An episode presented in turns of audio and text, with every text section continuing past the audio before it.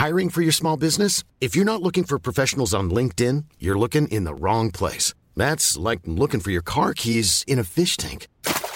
LinkedIn helps you hire professionals you can't find anywhere else, even those who aren't actively searching for a new job but might be open to the perfect role. In a given month, over 70% of LinkedIn users don't even visit other leading job sites. So start looking in the right place. With LinkedIn, you can hire professionals like a professional. Post your free job on linkedin.com slash people today.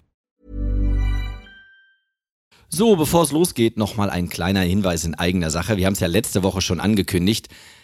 2022 waren wir auf Tour, hat viel Spaß gemacht, deswegen machen wir das in diesem Jahr nochmal. Am 11. Oktober sind wir in Dortmund, am 12. Oktober sind wir in Köln, am 13. November sind wir dann in München und zum Abschluss am 16. November in Stuttgart. Alle Infos und Tickets gibt es auf nachholspiel.de und jetzt viel Spaß mit unserer neuen Folge.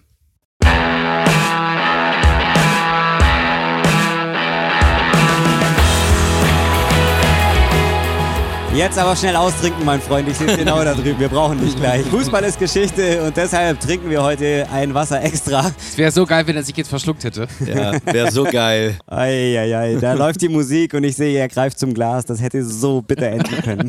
da haben wir es. Verzögerte Wirkung. Hallo und herzlich willkommen zu Folge 180 von Nachholspiel. Wir haben Alan Shearer hinter uns gebracht. Letzte Woche. Ja, es klingt aber Wir trotzdem haben so, Harry wir- Kane noch wir vor alle, uns. Als hätten wir alle noch einen Spaten in Eigentlich wollte ich so rum sagen. Harry Kane haben wir noch vor uns in der Bundesliga noch viele, viele Jahre, aber dazu gibt es dann irgendwann mal zu gegebener Zeit eine extra Folge. Ähm, wir schauen eigentlich auf ganz andere Sachen. Wie geht's euch, Jungs? Alles in Ordnung? Abgesehen vom Wasser, Hans, du Ja, ich habe ein bisschen Druck, weil ich muss gleich zum Zug. eben. Deshalb wird es vielleicht irgendwann auch hier so einen, so einen leicht dezenten Hinweis geben, bitte zum Ende kommen. Ja, okay. Aber äh, nee, sonst alles gut. Ich fahre nach Hamburg. Hamburg ist ja immer eine Reise wert. sagt man so. Dieses Mal fahren wir übrigens nicht auf Tour nach Hamburg, liebe Hamburger, äh, obwohl das im vergangenen Jahr sehr schön war. Aber das machen wir vielleicht nächstes Jahr dann wieder. Aber wir fahren, wir haben es in der vergangenen Woche schon gesagt und auf unseren Social Media Kanälen findet ihr da alle Details. Wir fahren nach Dortmund, wir fahren nach Köln, nach Stuttgart und nach München. Daten und so weiter. Einfach uns bei Instagram folgen, bei Twitter folgen, per Mail anquatschen oder in der Fußgängerzone. Dann ähm, kriegt ihr die Daten und die Ticketlinks. Ich habe es in der vergangenen Folge in der 179 schon gesagt, habe angeteasert, wer heute zu Gast sein wird. Ähm, er war Sturmpartner von Ronaldo. Er hat äh, ja bei Liverpool gespielt, war, hat in der Nationalmannschaft, in der Champions League, er hat überall schon gespielt. Heute spielt er schon zum zweiten Mal hier in unserer Runde. Ähm, wir reden nämlich mit Erik Meyer. Und warum reden wir mit Erik Meyer? Ihr zu Hause habt das ja bei Spotify und Co. schon gelesen. Alemannia Aachen bei Nachholspiel? Hä? Warum denn das? Wir reden heute über Historisches. Wir reden über das einzige Mal, dass ein Zweitligist in die dritte Europapokalrunde eingezogen ist. Denn so war das damals 2004, 2005. Es gab damals Zeitungsartikel, ähm, im, vor allem im Rheinland natürlich, also da, wo Aachen liegt. Da stand, wir sind der beste Zweitligist der Welt. Das fand ich so schön. War auch weil- nicht ganz falsch wahrscheinlich. Nee, genau. Und das war einfach so, so eine gute Mischung aus Humor, Understatement, aber auch Stolz. Ja, und Erik Meyer ist zu Gast, weil er damals ähm, nicht nur Top-Torschütze der Alemannia war, sondern er war auch der Kapitän. Hattet ihr Erik Meyer als Spieler bei Aachen noch drauf? Ja, Ja. Okay. Es gibt zwei Spieler. Endlich mal Profis also, arbeiten. Also drei Spieler, die ich mit Aachen immer verbinden werde. Das ist äh, Benny Auer, Okay, ja. auch Angreifer, auch sehr erfolgreich, glaube ich, in der zweiten Liga. Mhm. Der heute, haben wir irgendwann mal herausgefunden, glaube ich, ein Fitnessstudio leitet. ja, stimmt. Stimmt. Irgendwo in der Nähe. Oder sogar besitzt. Mainz Ja, oder so war das ja, ja, noch. ich weiß gar nicht mehr, wie wir drauf kamen, aber ja, genau. Dann, ähm, oh, Willi Landgraf. Danke, Willi Sehr Landgraf. gut. Ja. Ich und, sag mal so, Äh, Erik Meyer. einer der beiden. Hört aber auch schon langsam auf. Einer der beiden ähm, war damals auch in der Saison mit dabei, mit Erik Meyer, nämlich Willi Landgraf. Ah ja. Ne? Also wir kennen ihn auch, Rekordspieler in der zweiten Liga, Willi wirklich das Kampfschwein, wie er ja auch genannt wurde, genau wie Marc Wilmots, ähm, hat zusammen mit Erik Meyer diese sehr, sehr interessante Truppe, über die wir gleich reden werden, angeführt. Durch die zweite Liga geführt und eben ja diese schöne Reisegruppe, diese schöne, ja so ein bisschen wie Klassenfahrt durch den UEFA Cup. Ähm, ich habe es gesagt, in die dritte Europapokalrunde. Damals war diese ganze dieser Aufbau, diese Arithmetik im UEFA Cup, wie dieser Wettbewerb ähm, damals noch hieß, auch etwas anders. Musste ich auch erstmal mich so ein bisschen reinfuchsen, dass das 2-4, 2-5 komplett anders war als die Europa League heutzutage. Ähm, erstmal klären wir aber kurz, warum Aachen überhaupt dabei war. Das habt ihr auch drauf, oder? Warum Aachen als Zweitligist im UEFA Cup war? Es gibt nur einen Weg. Und da lautet. Der müsste DFB-Pokal laufen. Das ist richtig. Man sagt ja auch gerne, der DFB-Pokal, der kürzeste Weg nach Europa. Ja. Völlig abgeschmackt dieser Satz, aber es stimmt halt vor allem ähm, im Fall Alemannia Aachen. Hans, ich gucke in deine Richtung. Das Finale 2004. Ja. Knapp verloren, die Alemannia. Ich mach's jetzt aus Aachener Sicht. Bitter, mm, Ja. doof, ne? Nee, und Erik Meyer übrigens auch damals getroffen. Der Anschlusstreffer kurz vor Schluss, 2 zu 3 gegen Werder Bremen, hat Erik Meyer auch damals äh, genetzt. Der Weg ins Finale erstmal. Werder hat damals das Double gewonnen. Man hatte ja ein, zwei Wochen vorher ähm, in München die Meisterschaft klar gemacht und dann eben gegen Alemannia Aachen das Double. Das ist ja, das haben wir in den vergangenen 180 Folgen ja bei Nachholspiel auch geklärt, in der Bundesliga oder beziehungsweise in Deutschland, das gibt es ja gar nicht so oft. ne? Also dieses Double gibt es keine Handvoll Mannschaften, die das gepackt hat. Und Werder hat es 2-4 gepackt, eben gegen die Alemannia aus Aachen, die damals, das muss man ja auch sagen, als Zweitligist ja auch schon fast sensationell ins Pokalfinale gekommen ist. Das hat man ja auch nicht so oft. Der Weg ins Finale war übrigens ebenso spektakulär und sensationell. Erste Runde, Elfmeterschießen. Zweite Runde, Elfmeterschießen. Achtelfinale, dann gegen Eintracht Braunschweig 5-0. Aus dem Nichts, erstmal zweimal Elfmeterschießen, dann 5-0. Und im Viertelfinale, lieber Mario, da gab es das Wunder von Aachen. Ach, hör auf. Es, es, es ging gegen den Witzigerweise, jedes, jedes gewonnene Spiel gegen Bayern München ist immer ein Wunder. Ja, genau. Weltpokalsieger, Besieger, dann ist das das Wunder von Westenbergs Kreuz. Dann Ja. ist das, Das das, Wunder von Madrid. Ja. das Wunder von Nachholspiel äh, ist das hier heute und ähm, wir reden vielleicht an anderer Stelle mal über so Pokalmannschaften. Es gibt ja so ein paar Teams, Eintracht Trier war das eine längere Zeit, auch Werder ist das ja irgendwie über einen Zeitraum von 10, 15 Jahren gewesen, dass Werder immer da war bei Pokalspielen und Aachen war in der Zeit auch so. Jetzt muss ich aber noch einen Namen nennen, Ja, weil Bayern und äh, Wunder und auch Bayern dann später, Jan Schlaudraff war doch auch Alemannia Aachen, oder? Genau, Jan Schlaudraff war Alemannia Aachen in der Saison hier auch, aber da war er noch sehr, sehr jung und hat noch keine so große Rolle gespielt. Was du meinst, ist Stefan, du meinst Stefan Blank. Ja, pass auf, genau. Weil, und mir ging das bei der Recherche so, dass ich zwei Saisons von Alemannia Aachen total miteinander vermischt habe. Die Alemannia hat später auch noch gegen die Bayern und auch gegen Werder groß aufgetrumpft im Pokal. Das war dann aber ein, zwei, drei Jahre später. In dieser Saison hier, Jan Schlaudraff, ja, aufstrebendes Talent, genau wie noch ein, zwei andere, die wir gleich erwähnen werden, aber eben noch nicht der Jan Schlaudraff, der dann ja kurze Zeit später weggekauft wurde von den Bayern. Ähm, wie so viele aufstrebende Talente und wie so viele hat auch er sich da leider nicht durchsetzen können. In dem Fall, Mario hat gerade den Namen erwähnt, Stefan Blank. Macht das 1 zu 0 gegen die Bayern, vielmehr muss man sagen, gegen Oliver Kahn. Der Ball hat geflattert, ja, es waren so 20, 22 Meter, ein schöner Schuss, aber Oliver Kahn ist so, springt in seinen, springt zu seinem Rechts und dann geht, dreht sich der Ball weg und dann versuchte er noch in der typisch Oliver Kahn-Haftigkeit überzugreifen, hat aber nicht geklappt. So steht es also 1-0 für die Alemannia. Der Tivoli damals, wo die Ah, ja. Aachener ja gespielt haben, der alte Tivoli, explodiert. Wahnsinn, was da los war. Etwas ruhiger wurde es dann, ähm, als Michael Ballack das 1 zu 1 erzielte. Und dann sollte es so kommen, keine zehn Minuten mehr zu spielen am Aachener Tivoli und unser Gast tritt das erste Mal in Erscheinung. Salou. Paulus. Oh! Es ist Meier. Es ist Erik Meier. Schauen Sie dieses Gesicht. So sieht ein Volksheld aus.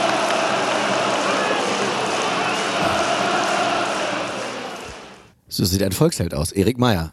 Erik Meyer war wirklich, egal wo er gespielt hat, er ist ja jetzt Sky-Experte, dadurch habe ich hin und wieder mit ihm zu tun und er ist, egal wo er auch in die Redaktion reinkommt, er ist immer sympathisch, immer, immer ein Lächeln im Gesicht, immer gut drauf. Und bei den Vereinen, wenn du mal so durchgehst, egal ob Uerdingen, Leverkusen, HSV, der hat später noch bei Liverpool gespielt und eben auch hier bei der Alemannia in Aachen, immer Publikumsliebling. Und das ähm, vielleicht nicht immer der, der Beste, wobei er das bei Aachen in der Saison hier auf jeden Fall war, aber äh, auf jeden Fall immer Publikumsliebling. Bellareti hat ihn sogar zum Volkshelden hochgejubelt. Das war das 2 zu 1. Keine zehn Minuten waren mehr zu spielen. Die Bayern sind nicht zurückzukommen, äh, sind nicht zurückgekommen. Man stand im Halbfinale gegen Gladbach, dort hat man 1 zu 0 gewonnen und das Finale gegen Werder eben 2 zu 3 verloren und auch da, ich habe es gesagt, hatte Erik Meyer getroffen. In der Liga war man damals übrigens Sechster. Das heißt, man ist nicht aufgestiegen, stand aber im DFB-Pokalfinale und weil die Bremer als Meister für die Champions League automatisch qualifiziert waren, stand die Alemannia aus Aachen im UEFA Cup. Hm. Ja, und so konnte also dieses Abenteuer Europa beginnen, was sicherlich auch für die ähm, Mannschaftskasse beziehungsweise für das Etat nicht so schlecht war. Ähm, damals übrigens noch in der Saison, in der man ins DFB-Pokalfinale kam, Jörg Berger noch der Trainer gewesen. Jetzt kam Dieter Hecking. Junger Trainer, kam aus Lübeck, brachte auch ein, zwei Spieler mit, unter anderem Rainer Plas-Henrich, der dann auch gleich Leistungsträger wurde bei der Alemannia. Dieter Hecking wirklich noch sehr jung. Ich meine, das ist jetzt fast 20 Jahre her. Ähm, heute Dieter Hecking, man hat ja das Gefühl, die Frisur verändert sich nicht. Also war er damals 60 oder wie? Oder? ja, die Frisur verändert sich nicht. Die Frisur damals schon sah genauso aus wie heute bei Dieter Hecking. ähm, und wenn man denkt, Abenteuer Europa, das als Außenseiter, als Zweitligist, große Gegner, tolle Städte. Und dann ging es in Runde 1 nach Island. Ja. ja. Das ist aber. Ist doch nicht schlecht. Hättet ihr gut also, gefunden? Ja, klar. Ja, die Frage ist, man kann natürlich das auch so sehen, dass man sagt, ey, entweder wollen wir einen geilen großen Gegner haben, wo die Bude voll ist, oder wir wollen einen leichten Gegner haben. Ich meine, sie haben ja mit Gegenwind, wo du weiterkommen möchtest. Ich meine, sie haben ja mit Gegenwind gerechnet. Da ist doch Is also Island ist doch da ganz gut. Haben oder sie nicht? gegen Reykjavik gespielt? Nee, gegen, warte, ich gehe mal ganz nah ran hier. Ich habe so eine Brille. Hafner Fjordur. Ah ja. Das kenn ich ah, die, ja, die sind auf jeden Fall Die sind- Re Rekordmeister, ja. Der hinten links ist auch stark. Ja, ne? der richtig, genau. richtig stark, ja. Ja, ja. Der kann Bananenflanken. Klingt, klingt fast mit- wie der Vulkan ja. damals, Ja. Hafner Fjordur. Nun ja, ähm, die waren der Gegner. Man hat in Island 5 zu 1 gewonnen. Schwierige Bedingungen. Der Rasen na, er sah hier und da so ein bisschen aus. Ich habe mich gefühlt wie am Tag der Amateure in der ARD, wenn dann irgendein Fünftligist gegen den Sechstligist spielt. Ähm, Mario, vielleicht für dich interessant, dieses Spiel wurde von Eurosport übertragen. und jetzt rate mal, wer das Spiel Hafner Fjordur gegen Alemannia Aachen kommentiert hat. Willst du es zuerst abspielen oder soll ich wirklich raten? Rate mal. Stachi? Das ist blank. Landgraf weit zurückgezogen. Die Isländer. Und das muss es sein. Das erste Europapokaltor durch Kai Michalke. Das war klasse gemacht von Meier. Schön gespielt. Pinto. Der macht viel Betrieb da über die Seite. Und noch ein Tor. Doppelpack. Michalke. Landgraf. Bekommt er prima rum. Oh, das war eine super Flanke. Erik Meier. Stachi, ey. Sau gut. Also ich wusste natürlich nicht, dass das jetzt kommt, aber ich werde jetzt diesen Ausschnitt, Ja. wenn du ihn mir gleich gibst, an Ja. Stachi schicken und sagen, Stachi, was sind deine Meinungen dazu? Und ich weiß nicht, was er antworten wird, aber die Antwort kommt jetzt. Hafner Fjördur gegen Alemannia Aachen. Also das werde ich nicht vergessen. Ist ja schon ein bisschen her. War damals ja eine coole Überraschung. Auch für Aachen, glaube ich, ein richtiges Abenteuer. Für mich logischerweise auch. Für Eurosport damals im Stadion. Hafner Fjördur war, meine ich, Tabellenführer, war mega entspannt. Ich bin einen Tag vorher angereist. Anreise war ein bisschen abenteuerlich, obwohl Reykjavik eigentlich geht. Aber das war ein bisschen kompliziert. Ich meine, an dem Tag war auch richtig schlechtes Wetter. Aber die waren so gut drauf und so nett. Also ich habe wirklich alle Infos bekommen, die ich brauchte mit Taktik und wie wechseln wir und wer hat und so weiter. Dieter Hecking auch sehr entspannt, war er sowieso, aber da besonders. Und es war einfach ein cooler Trip. Ich glaube für alle Beteiligten. Ein paar Aachener waren auch dabei. Ähm, Das war echt äh, eine besondere Gruppe auch, kann ich sagen, weil das war dann schon Hardcore im positiven Sinne. Und Aachen hatte echt eine coole Mannschaft. Ähm, damals äh, die Kartoffelkäfer, ne, so hießen sie ja früher schon. Ähm, da war, ich überlege gerade, Klitzpera meine ich, Eisenharter Verteidiger zusammen mit Sichone. Dann war Rolfes dabei, Erik Meyer natürlich, Michalke und dann äh, der Kult-Rechtsverteidiger Willi Landgraf. Ja, ich erinnere mich noch, weil ich Aachen auch relativ häufig zu Hause im Stadion gemacht habe. Wenn dann die Willi-Rufe irgendwie durchs Stadion halten, da war es nicht ganz so laut. Die haben das auch souverän gemacht. Ich glaube, Michalke gleich äh, zweimal Rucki-Zucki getroffen. Also das ist ein Trip, an den ich mich gerne erinnere, weil, wie gesagt, für mich dann als Fußballkommentator es so unglaublich leicht war, tolle Informationen zu bekommen und hat dann echt auch Spaß gemacht. Eine Reise, die ich nicht vergessen werde, auf jeden Fall. So, da wir nicht wissen, äh, wie seine Antwort war, aber wir hoffen, sie war unterhaltsam. Sehr schön. Aber schon so ein bisschen Zauberei auch. Ne? Vielen lieben Dank, Matthias Stach. Das waren jetzt übrigens nur drei der fünf äh, Aachen-Tore, ähm, weil ich wollte euch einfach nur mal A vorspielen, dass Matthias Stach nicht nur Tennis kann, sondern eben auch Fußball auf Island kommentieren kann und eben, dass Erik Meyer schon wieder getroffen hat. Und wir haben auch gehört, Doppelpack Kai Michalke. Wir erinnern uns an unsere Tour im vergangenen Jahr in Berlin. Ähm, da haben wir über die, über die eine Champions League-Saison der Hertha gesprochen und auch da war Kai Michalke am Start. Kai Michalke, nur einer von ganz vielen ähm, ja, witzigen Namen aus diesem Kader, die einem immer mal wieder so, ach ja, stimmt, den gab es oder gibt es ja auch noch. Ich mache mal so ein bisschen weiter, ich gehe ganz fix durch. Kai Michalke in der Offensive zusammen mit Christian Fjell. Der Kollege ist jetzt Trainer beim ersten FC Nürnberg. Wer ist sein Chef? Dieter Hecking. Genau. So kommt eins zum anderen. Laurentio Regekampf. Ja, Ne? Also technisch war das Ganze anspruchsvoll. Cottbus. Genau. Sergio da Silva Pinto. Hannover 96 Legende. Ja, Dribbler auf jeden Fall, auch fies zu bespielen. Im defensiven Mittelfeld, ich habe es gesagt, Rainer Plas-Henrich kam aus Lübeck mit Dieter Hecking und auch Dennis Brinkmann, der bei der Alemannia, ja, ich will nicht sagen eine Legende war, aber auf jeden Fall den Laden dicht gehalten hat. Und wer fast zur DFB Leverkusen Legende wurde, hat da seine ersten großen Schritte gemacht. Simon Rolfes hat eine unglaublich geile UEFA Cup Saison gespielt. War dort 22 Jahre jung, 13 Jahre älter war der rechte Verteidiger Willi Landgraf. Äh, wir hatten in der Innenverteidigung FC-Legende, oh, da werfen wir das Wort Legende aber umher.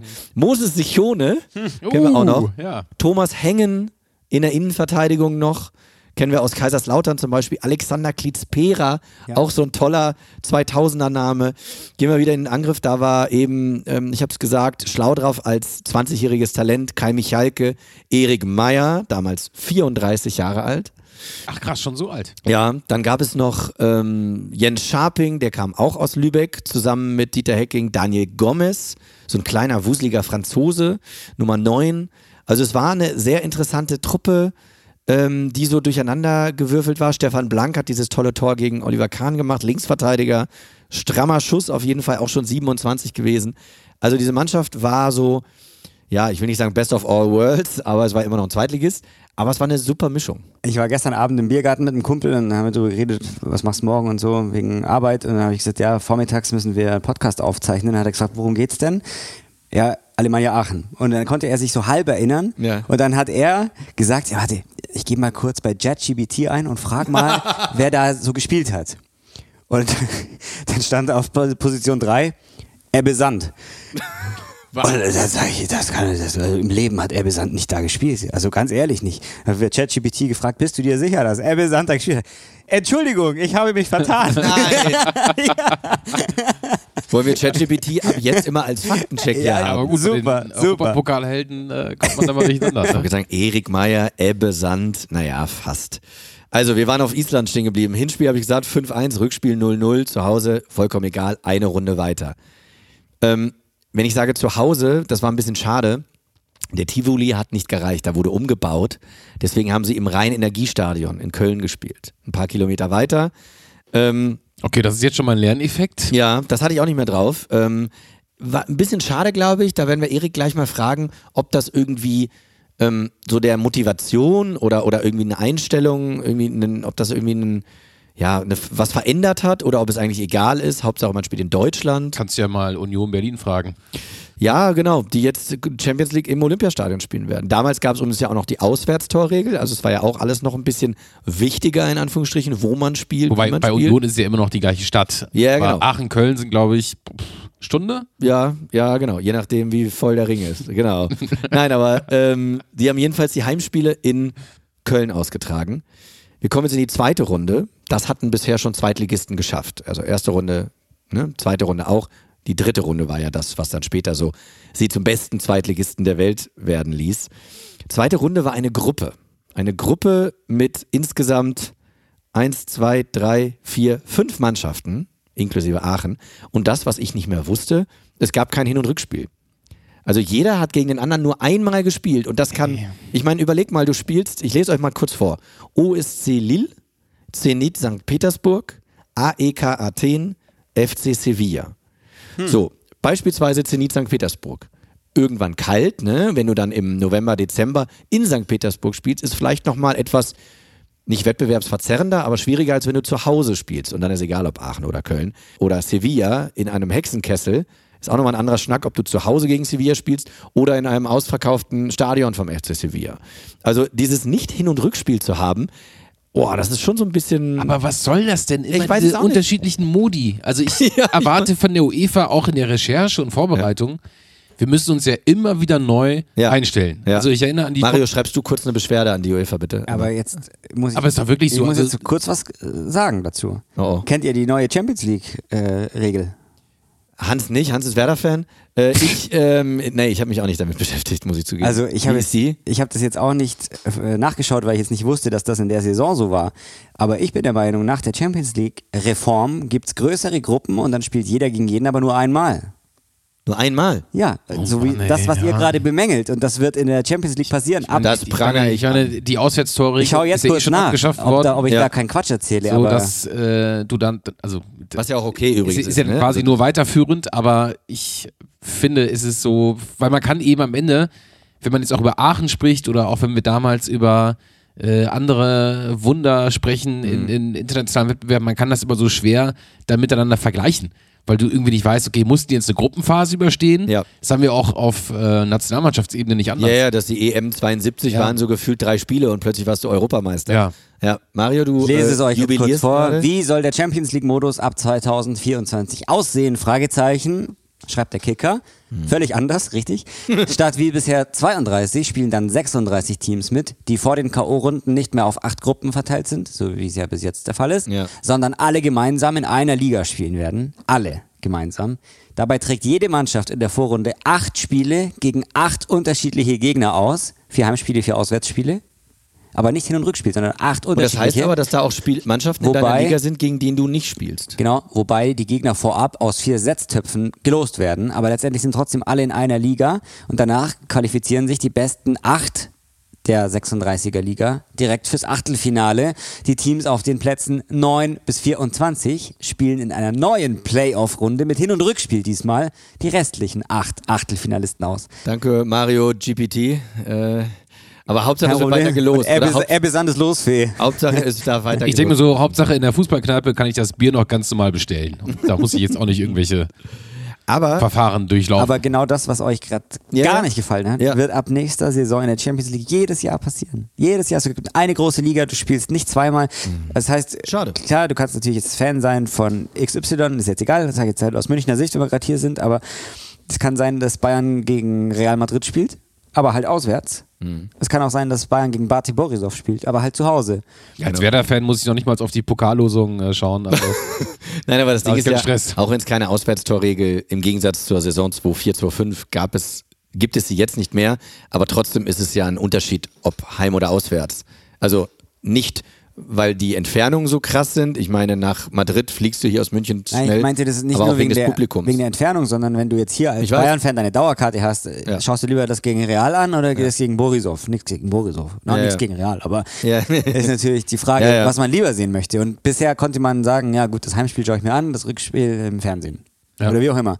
Äh, Andererseits kannst du jetzt natürlich auch sagen, immerhin sehe ich acht verschiedene Mannschaften und nicht zweimal die gleichen. Wenn du da das Hinspiel schon 5-0 gewinnst, dann ist das Rückspiel nicht mehr so interessant. Also damals war es auf jeden Fall so, in dieser Gruppe H, in der Alemannia gespielt hat, eben mit Lille, Sevilla, Zenit und AEK Athen, hatten sie zwei Heimspiele, nämlich gegen Lille und gegen Zenit. Und auswärts haben sie gespielt in Sevilla und in Athen.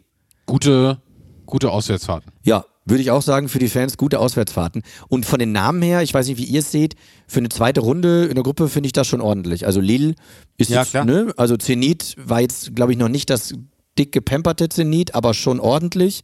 AEK Athen, ja, weiß ich jetzt nicht, aber FC Sevilla, die sollten in dem Nachfolgewettbewerb Die haben natürlich Relativ jedes Jahr gewonnen. sein. Die Ja. letzten 35 Jahre Ja. sind die jedes Jahr Ja. UEFA-Cup-Sieger geworden. und ihr werdet gleich mit den Ohren schlackern, wenn wir mit Erik über den, das Spiel gegen Sevilla reden, wer da alles bei Sevilla auf dem Feld stand. da bin ich gespannt. Das sind ein paar, die heute, wir haben in der, vergangen, in der vergangenen Woche, Mario, hast du erzählt, hast du so Listen uns ähm, gezeigt mit erfolgreichste Premier League-Spieler zum Beispiel. Es gibt bei Sevilla damals auf dem Feld ein, zwei Spieler, die vielleicht sogar in der Liste der All-Time Top 50, Top 100 Spieler auftauchen werden. Also es war wirklich nicht nur von den Vereinsnamen her, sondern auch von den individuellen Namen, von den Spielern. In welcher Saison? Es war 2-4, 2-5. Ich glaube, du hast genau den einen Sergio Spieler. Ramos? Ja, sehr gut, Mario. Aha. Sergio Geil. Ramos, Stark. der natürlich auch Gegenspieler von. Erik Meyer ja. war. Also ich bin sehr gespannt, was Erik über den jungen Sergio Ramos erzählen kann. Ob er ihn damals auch schon gebissen und traktiert hat, wie er es dann später noch mit Lewandowski und allen anderen europäischen Topstürmern machen Ich sollte. denke, er, äh, Sergio Ramos ist zu dem geworden, weil er gegen Erik Meyer gespielt hat. so. Hm, gute These. Und diese Gruppe H war hochklassig und ich denke, deswegen passt er jetzt auch ganz gut hierher, denn er hat dieser Gruppe seinen Stempel aufgedrückt. Wir rufen jetzt Erik Meyer an. Wir kennen ihn heute als Experten bei Sky. Er war Vizemeister mit Leverkusen, hat im Santiago Bernabeo Champions League Luft geschnuppert, spielte für Liverpool und die niederländische Nationalmannschaft. Das klingt alles schon recht stark, ja. Aber heute, heute reden wir über das vielleicht spektakulärste Kapitel seiner Karriere. Er war Aachens Kapitän in der Saison 2004-2005 und ist jetzt zum zweiten Mal schon zu Gast bei Nachholspiel. Herzlich willkommen, Erik Meyer. Hallo, guten Tag. Erik, wenn du jetzt zurückdenkst, es ist ja ein paar Jahre her, mit welchem Gefühl denkst du an diesen wilden Ritt mit der Alemannia zurück? Boah, das sind äh, enorm viele Emotionen und vor allen Dingen Stolz, dass du mit so einem Mickey Mouse äh, Club und Mannschaft äh, so weit gekommen bist äh, auf die europäische Fläche. Das, das hatten wir natürlich selber auch nie erwartet. Aber das Schönste ist, dass du von der einen Überraschung in die andere gerutscht bist. Die erste Runde, da haben wir hier schon drüber gesprochen, gegen die Isländer, gegen Hafnar Fjördur. Äh, Ja. Die habt ihr ja besiegt. Und dann ging es in die zweite Runde, die Gruppe mit Sevilla, mit Lille, mit Zenit und AEK Athen. Wie war denn da so der Gedanke bei dir? Dachte man so, wow, das ist jetzt Bonus, aber wir konzentrieren uns auf die zweite Liga? Oder hat man wirklich in der Mannschaft gedacht, wir wollen hier weiterkommen? Ja, nein, wir haben weiterkommen haben wir gar nicht gedacht. Wir haben nur gedacht, das sind Bonbons. Äh, so, wie, so wie wir dann Vorjahr äh, die Pokalspiele erlebt haben.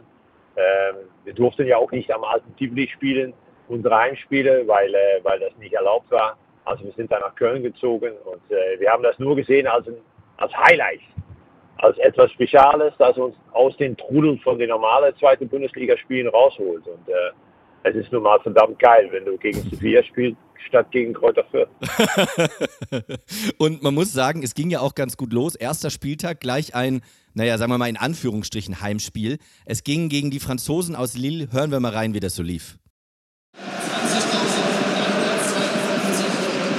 Etwas mehr als 20.000 Zuschauer bilden hier die Kulisse im Rheinenergiestadion von Köln, Freistoß Aachen. Kai Michalke.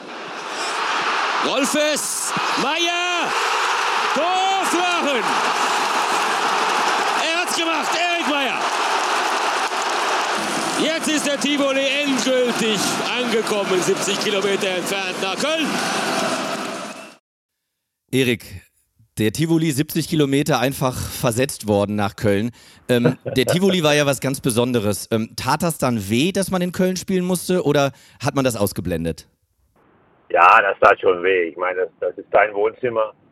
Da kennst du jede Quadratzentimeter. Äh, du kennst förmlich äh, die Fans. Du, du weißt genau, auf die Tribüne sitzen die und die. Ähm, da sitzt deine Familie und dann gehst du in ein anderes Stadion. Aber wir müssen alle zugeben, es ist ein äh, sehr geeignetes Stadion für Alemannia-Fans, das Stadion in Köln geworden. Ähm, es war auch sehr schön zu sehen, dass dann 25.000, 30.000 äh, Aachener über die Autobahn, die A4 Richtung, äh, Richtung Köln gepilgert sind, um, äh, um das rot-weiße Stadion umzubauen in ein äh, gelb-schwarzes Stadion. Das ist, das ist die Fans und uns sehr gut gelungen. Und dann gab es das zweite Spiel, das war ein Auswärtsspiel. Man musste nach Sevilla, zum FC Sevilla. Da haben dann so Leute gespielt, damals schon wie Sergio Ramos, Dani Alves, Jesus Navas. Ihr habt 0 zu 2 verloren. Ich habe jetzt ein paar Sevilla-Spieler schon aufgezählt. Wie muss ich mir denn euren Kader vorstellen? Ich habe jetzt dich und Willi Landgraf als Routiniers und dann gab es ja noch so aufstrebende Spieler wie Simon Rolfes, wie Jan Schlaudraff. Wie war denn so die Mischung in der Mannschaft? Ja, ich denke, dass das auch gut war. Wir waren eine Mischung, eine Mischmischmannschaft, hatten einen sehr jungen Trainer mit Dieter Hecking und wir, wir sind einfach Vollmarsch, Vollgas marschiert. Äh, die alte Hasen, Willi und ich dann vor, vorne weg ähm, und dann sehr viel Talent und auch sehr viele Jungs, die irgendwie in ihrer jungen Karriere schon irgendwo eine, eine, Blatte, eine schwarze Seite im, im Buch hatten ähm, und wollten zeigen, wie gut sie sind. Oder ein Riesentalent wie Simon Rolfes oder Sergio Pinto, äh, die, die sich zeigen wollte an die große Fußballwelt. Und äh, ja, die Kombination hat, hat gut funktioniert. Auch der junge, unerfahrene Trainer hat, äh, hat seinen Stil bei uns reingebracht äh, über die, sag mal, erfahrene Jungs in der Mannschaft, über Stefan Blank, äh, Willi und mir.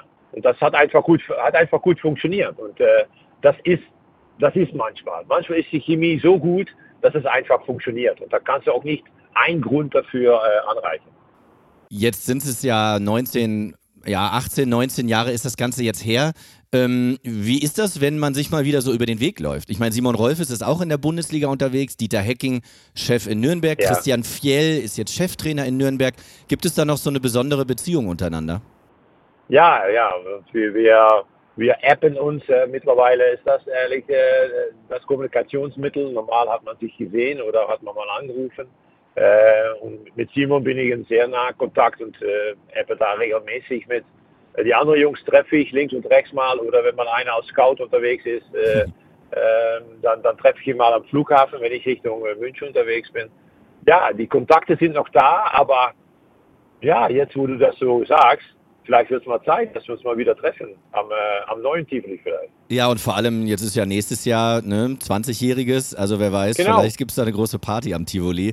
Gute ähm, Idee von dir. gerne, gerne.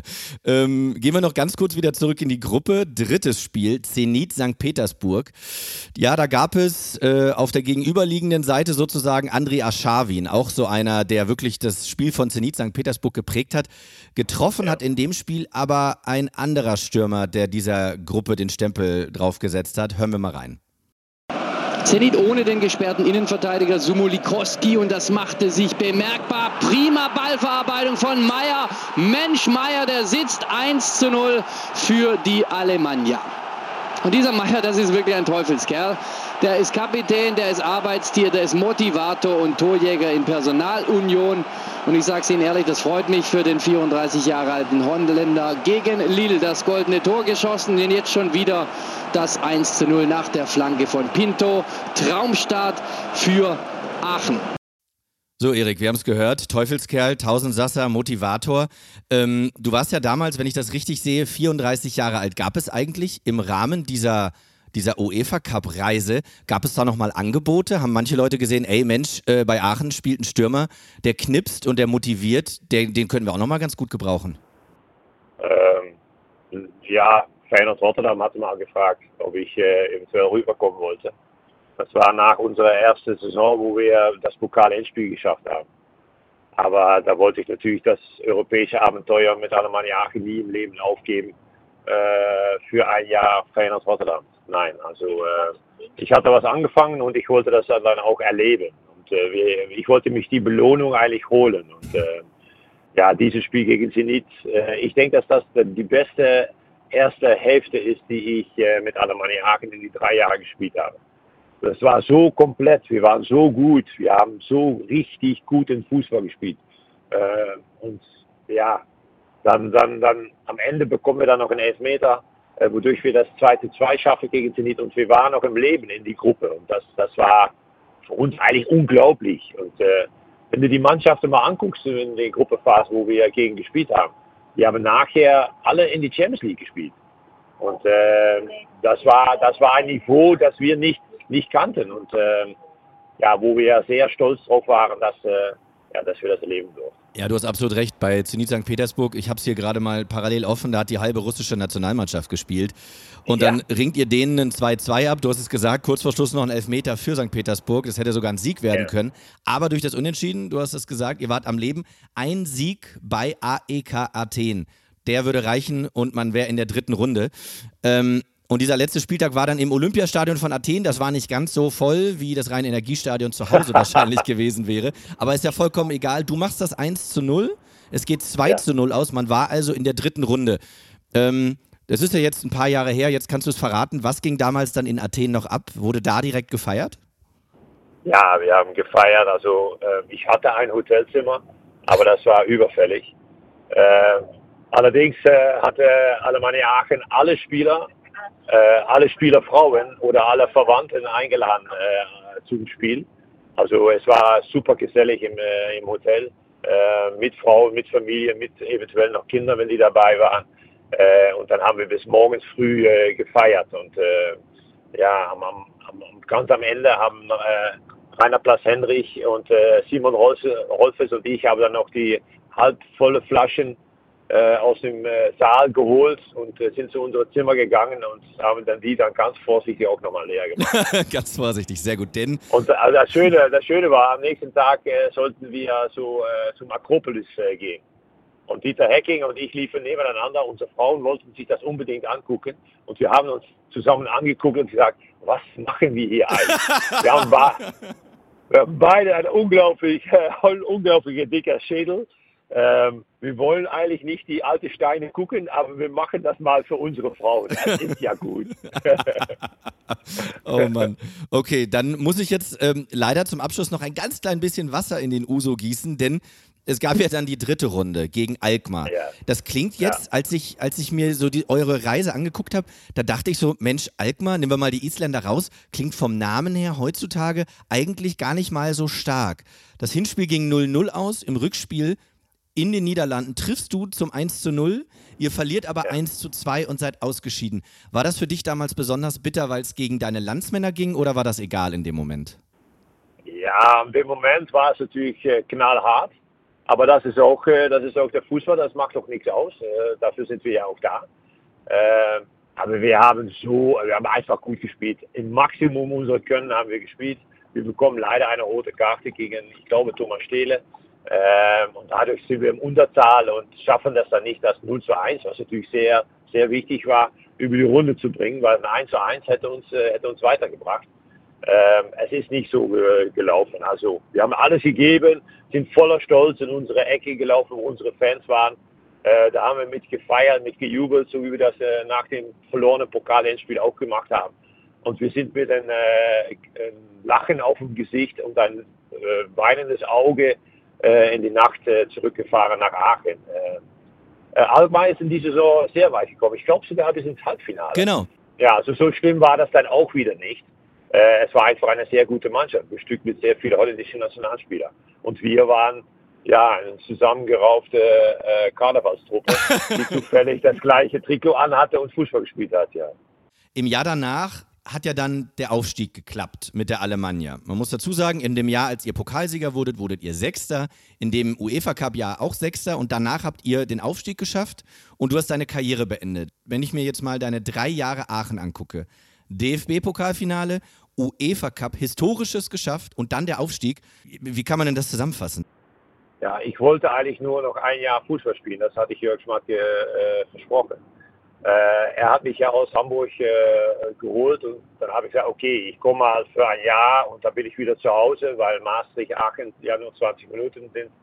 Äh, dann kann ich zu Hause wieder wohnen und dann ist es gut. Dann ist der Kreis rund und äh, dann machen wir da einen schönen Strich drunter. Aber ich konnte natürlich nach das erste Jahr nicht sagen, ich höre jetzt auf.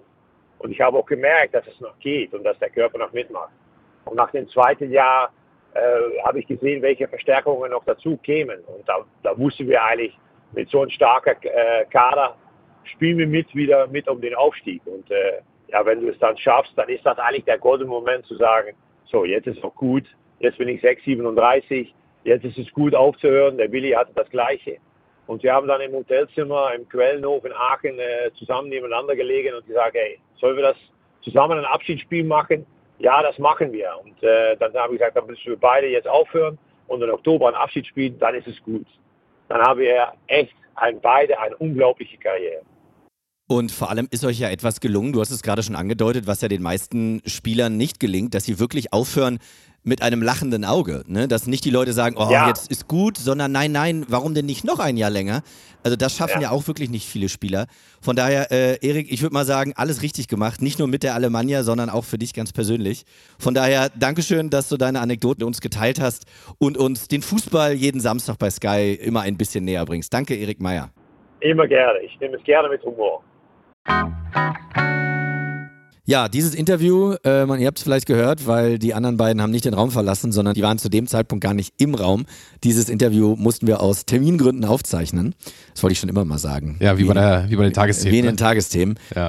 Erik hat es gerade schon gesagt, ähm, wie bitter das war, dieses Ausscheiden gegen Alkmaar dann in der dritten Runde, ausgerechnet gegen die Landsleute. ja, das wird ja immer so hochstilisiert, aber ich glaube, am Ende ist es wirklich bitter. ja und da Vor waren allem, ja wenn du noch eine Bude machst. Und Ja, genau, wollte gerade sagen. Und dann Auswärtstor und bla bla bla bla bla bla bla. Alkmaar übrigens im weiteren Verlauf echt noch gut. Die sind ähm, nicht nur gegen Aachen in der dritten Runde weiter, sondern ähm, diese dritte Runde übrigens kann man heutzutage mit dem Sechzehntelfinale übersetzen. Ja, noch, noch, so eine, Ja. noch so ein geiles Wort, dass es nur um Fußball geht. Ähm, in dem Sechzehntelfinale übrigens gab es noch den FC Schalke und den VfB Stuttgart und alle drei deutschen Teams, Aachen, Stuttgart, Schalke, ausgeschieden.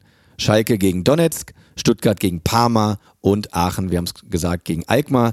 Alkmaar ist dann noch bis ins Halbfinale vorgedrungen. Also eigentlich kann man ja dann im Endeffekt sagen, ah, okay, wir haben gegen den späteren Halbfinalisten verloren, vielleicht ist es ja dann doch ganz okay.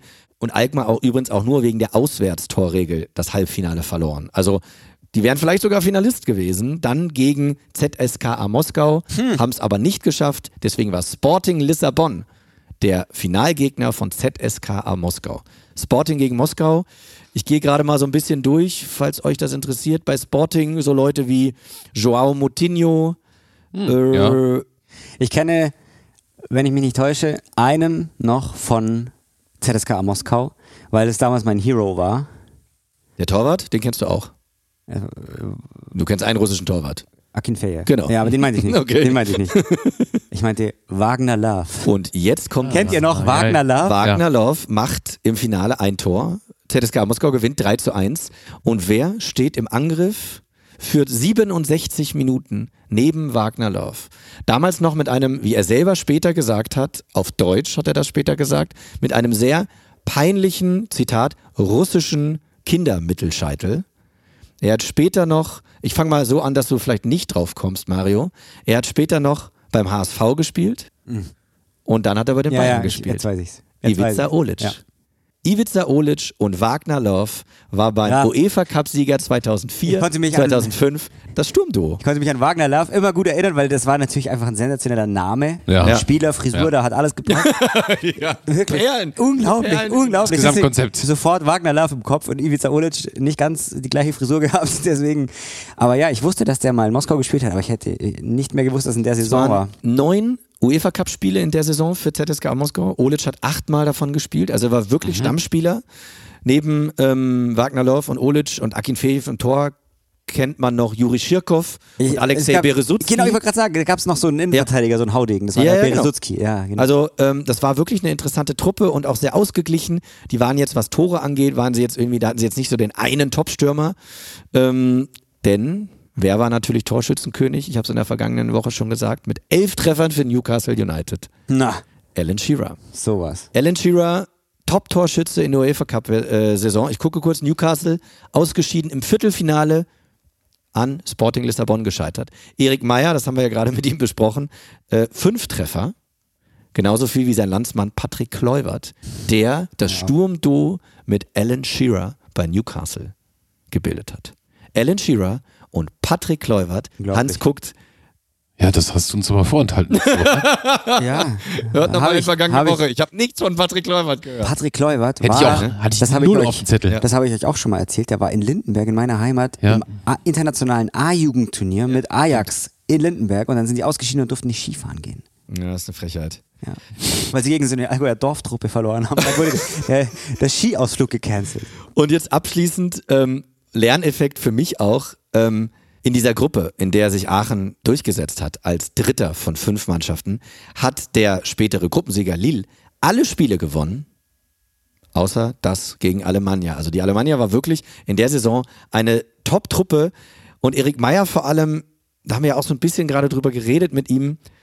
Der hat drei Jahre in Aachen gespielt. Erstes Jahr DFB-Pokalfinale, zweites Jahr UEFA Cup, historisch, drittes Jahr Aufstieg und dann Karriereende. Also eigentlich, es gibt auch ein Buch von Erik ähm, über diese Zeit, das einfach auch widerspiegelt, dass das nochmal hinten raus, ist ja geil, wenn du mit 33, 34, 35 nochmal so eine zweite, dritte, vierte Heimat findest. Weil eigentlich verbinde ich mit ihm immer Leverkusen. Es gibt diesen Jubel, diesen ikonischen von ihm und Paulo Sergio, wie sie hochspringen, Brust an Brust. Aber Aachen, das gehört eben auch ganz fest zu seiner DNA und zu seiner Spielerkarriere. Und diese drei spektakulären Saisons hinten raus noch zu haben, ich glaube, das macht auch was mit dir. Ich glaube, dann gehst du auch gut gelaunt, sage ich mal, oder mit einem guten Gefühl. Der wurde an, am, am Ende als Aufstiegsheld wurden er und Willi Landgraf verabschiedet. Und es ist auch wieder Alemannia. ein schönes Beispiel für ähm, Erfolg ist eine Frage der Perspektive. Total. Es gibt am Ende nicht nur den Champions League-Titel oder den WM-Titel, sondern es gibt eben dann auch äh, in einem kleineren Verein mit äh, nicht so vielen Möglichkeiten, Ja. aber einer großen Fußballkultur eben drei Saisons und es ist ja auch, also am Ende ist der Aufstieg wahrscheinlich das Ja, Wichtigste. Natürlich. So, und deshalb ist auch nochmal kontinuierlich Hm. in der Wertsteigerung ähm, richtig gut. Lerneffekte bei euch beiden? Jede Menge. Ja, Ich ehrlich, auch. weil ich so natürlich. kleine, ne? Ja, genau. Viele kleine. Dieses eine große Ding, das Alemannia Aachen da gespielt hat, das wussten wir, aber gegen wen und wann und wer der Gegner war und wer wie viele Tore geschossen hat und dass Wagner Lerv auch noch auftaucht. Wahnsinn.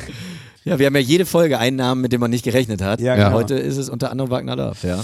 Also bei mir Rhein-Energiestadion, dann äh, Sergio Ramos, dann äh, Ivica, Ole, Ivica Olic. Auch da muss man mal sagen, der hat eine unfassbare Karriere hingelegt. Alles rausgeholt.